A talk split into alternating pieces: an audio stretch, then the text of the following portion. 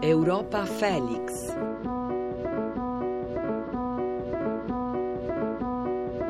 Incontro con la storia è un appuntamento che Radio Rai organizza dal 2009 con l'obiettivo di esporre e mandare in onda gli approfondimenti ai quali i maggiori storici italiani si sono dedicati nell'ultimo anno. Europa Felix è il titolo del convegno che si è tenuto nel 2016 in collaborazione con Radio Vaticana e l'Università di Ferrara che ha anche ospitato l'evento. Gli atti del convegno sono disponibili in podcast su vr6.rai.it.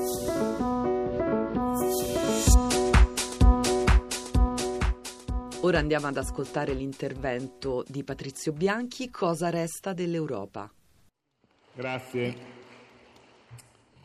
C'è un eh, verso di un poeta spagnolo che io adoro, che è Machado, che dice che non esiste il cammino. Lui si rivolge al viaggiatore, per riprendere la tua metafora, e dice camminante, tu che cammini, sappi che non esiste il cammino. L'unico cammino che esiste è quello che si fa marciando. Io credo che l'Europa sia esattamente questa spiegazione. Noi troppe volte abbiamo detto che esisteva un cammino predeterminato e preordinato per l'Europa, che doveva essere un cammino di felicità che finalmente ci portava al di là delle guerre che il Novecento ci aveva lasciato e che necessariamente doveva essere il punto di arrivo finale, il punto di approdo di una serie di stati nazionali che comunque inevitabilmente avrebbero perso il loro senso dovendosi disciogliere in un contesto più ampio. Purtroppo gli ultimi anni ci stanno raccontando che questo percorso non funziona.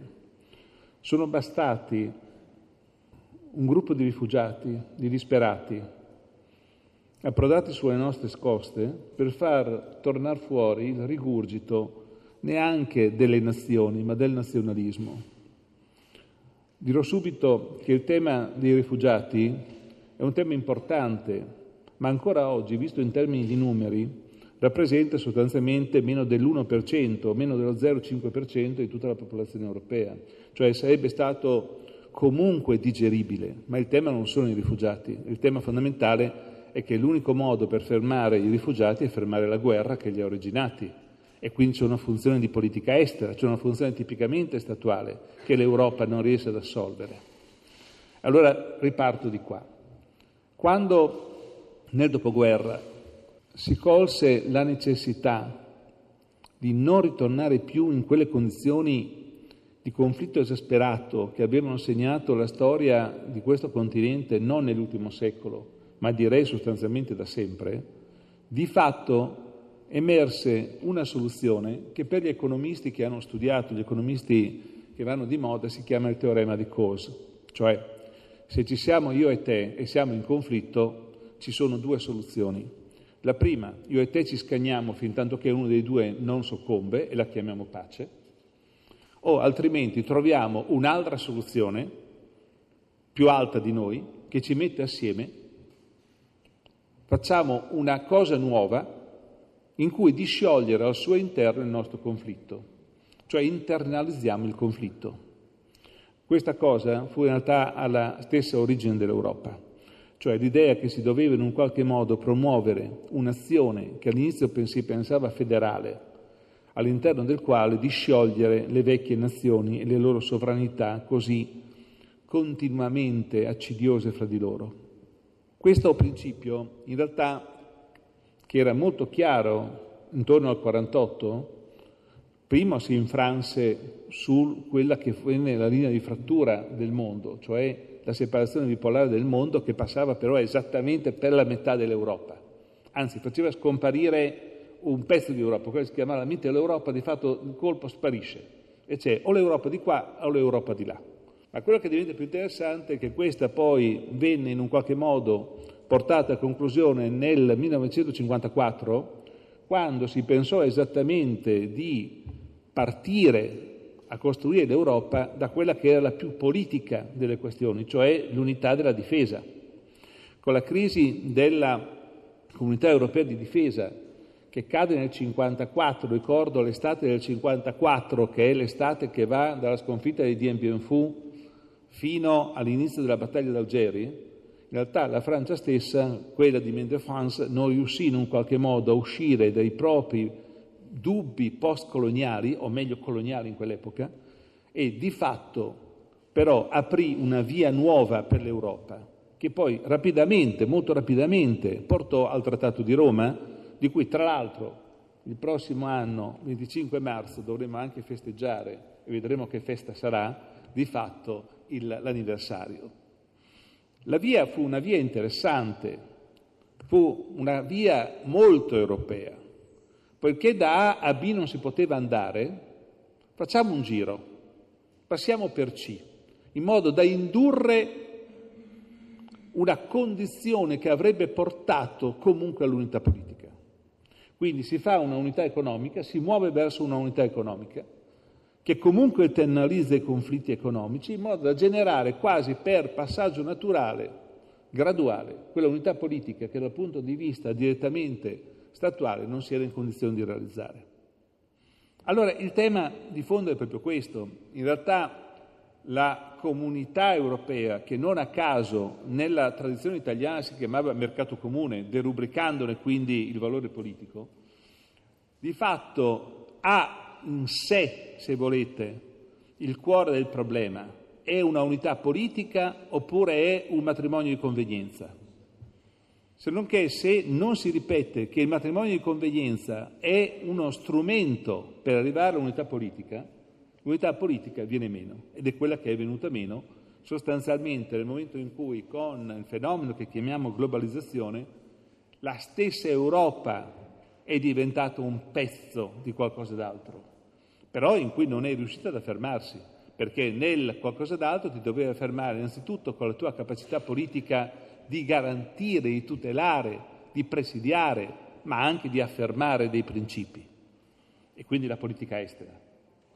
Con la capacità di delineare anche dei modelli di crescita e di sviluppo che non fossero la magia nera del mercato-mercato, con l'idea sostanzialmente di ricordare che i valori di solidarietà ed aggregazione non erano accessori o non erano sostanzialmente la refurtiva del ladro che deve in qualche modo abbandonare quando l'ha trovata, quando viene trovato, ma era un elemento fondante identitario dell'Europa. Che cosa sta succedendo oggi? Sta succedendo una cosa molto, molto chiara a tutti. Da un'idea di comunità e quindi di unione stiamo scivolando giorno dopo giorno verso un'idea di intergovernativo. L'Europa torna a essere un'azione intergovernativa, tant'è vero che la sovranità torna a essere in capo agli Stati, gli Stati negoziano fra di loro, addirittura i primi della classe bacchettano gli ultimi, non immaginando che gli ultimi sono tali forse perché i primi non hanno esattamente introiettato questa idea di solidarietà. Si dice oggi che un problema sono gli squilibri, è vero? Oh sì, sì, sì, sì, sì. Esistono degli squilibri. Non esiste nessuna unione al mondo che possa reggere il fatto che tutti i vantaggi ce li ha uno e tutti gli svantaggi ce li hanno gli altri. Cioè non c'è nessuna unione al mondo che possa sopravvivere neanche un'unione sportiva, neanche un circolo del tennis, in cui tutto sommato abbiamo fatto un accordo per cui tutti i surplus di bilancio di pagamenti ce li ha la Germania e tutti i deficit ce li hanno là, gli altri. Beh, ci sarà pure qualcosa che non funziona. Anche perché la domanda è, ma scusate, non perché la Germania ci deve stare, ma perché ci dobbiamo stare noi. Che io non voglio dire che si deve rompere l'Europa, non si può neanche accettare l'idea di far passare come Unione Europea un'affermazione intergovernativa che alla lunga sta danneggiando tutti tranne questi signori. Dico questi signori anche con molta irritazione perché chi ha la sventura, come sto facendo io, di frequentare molto Bruxelles in questi periodi, vede dei livelli che non possono essere sopportati. Qui però c'è un'altra storia. Ci siamo raccontati, ci hanno raccontato. Le responsabilità degli economisti in questo sono titaniche. Eh? professione sventurata, che fosse possibile arrivare ad un livello globale semplicemente affidando gli aggiustamenti al mito del mercato. Ah, mercato, mercato, finalmente abbiamo ritrovato la magia, la magia nera che ci permette comunque di essere tutti felici. Oddio, tutti felici. Vabbè, poi c'è qualcuno che felice non è, ma basta che non parli, basta che non abbia voce, basta che non abbia diritto di parola, abbiamo già risolto. Voglio dire, tutto il grande sviluppo della stessa Germania degli anni d'oro avveniva perché?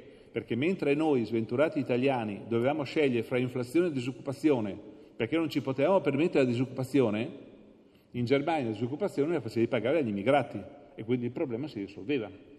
Però il tema di fondo era il mercato, il mercato ha dimostrato che ha dei buchi inauditi. Vi faccio un esempio. Tutti oggi siamo incantati con l'industria 4.0. Abbiamo ritrovato il nuovo mito. Ah, meno male che abbiamo trovato un nuovo mito.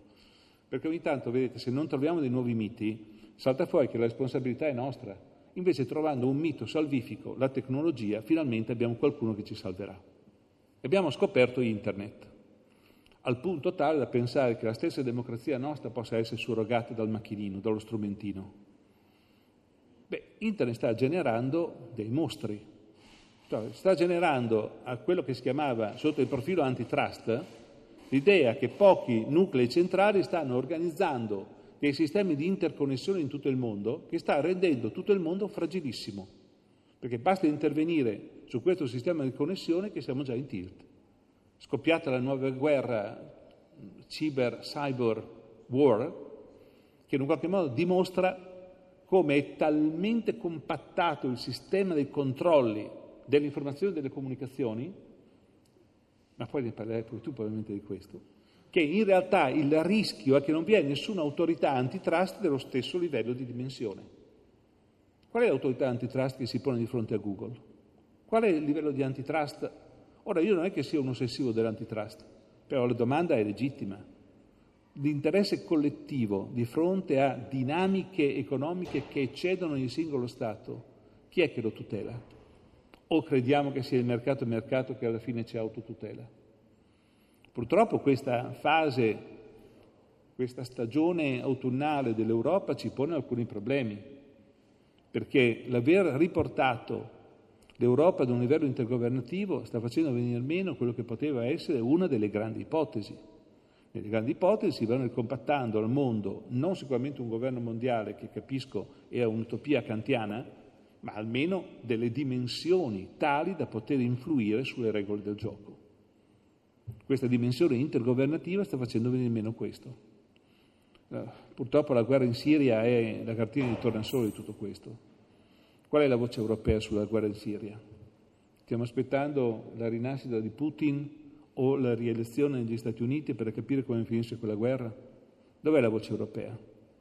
E come si fa ad avere un'Europa che non è capace di esprimere con una voce sola, chiara, che dice basta la guerra, di fronte a una tematica che ha originato la stessa Europa? La citazione di Europa Felix, come voi mi insegnate, porta male, è inutile dirlo, voglio dire si ballava il valzer mentre l'impero crollava, noi non balliamo neanche il valzer, quindi ogni tanto qualcuno gli propone il tango, ma insomma anche il tango bisogna ballarlo in due, mentre ho l'impressione che qua in Europa ognuno il tango tenta di ballarselo per conto suo. Però il tema è questo, la soluzione non è meno Europa, la soluzione è più Europa, ma l'Europa c'è di più se abbiamo più il senso della identità perché è vero, come dice Machado, che il cammino è dietro di noi e quel terreno noi comunque non lo calpesteremo più, ma la responsabilità del cammino di fronte a noi ce l'abbiamo tutta. Grazie.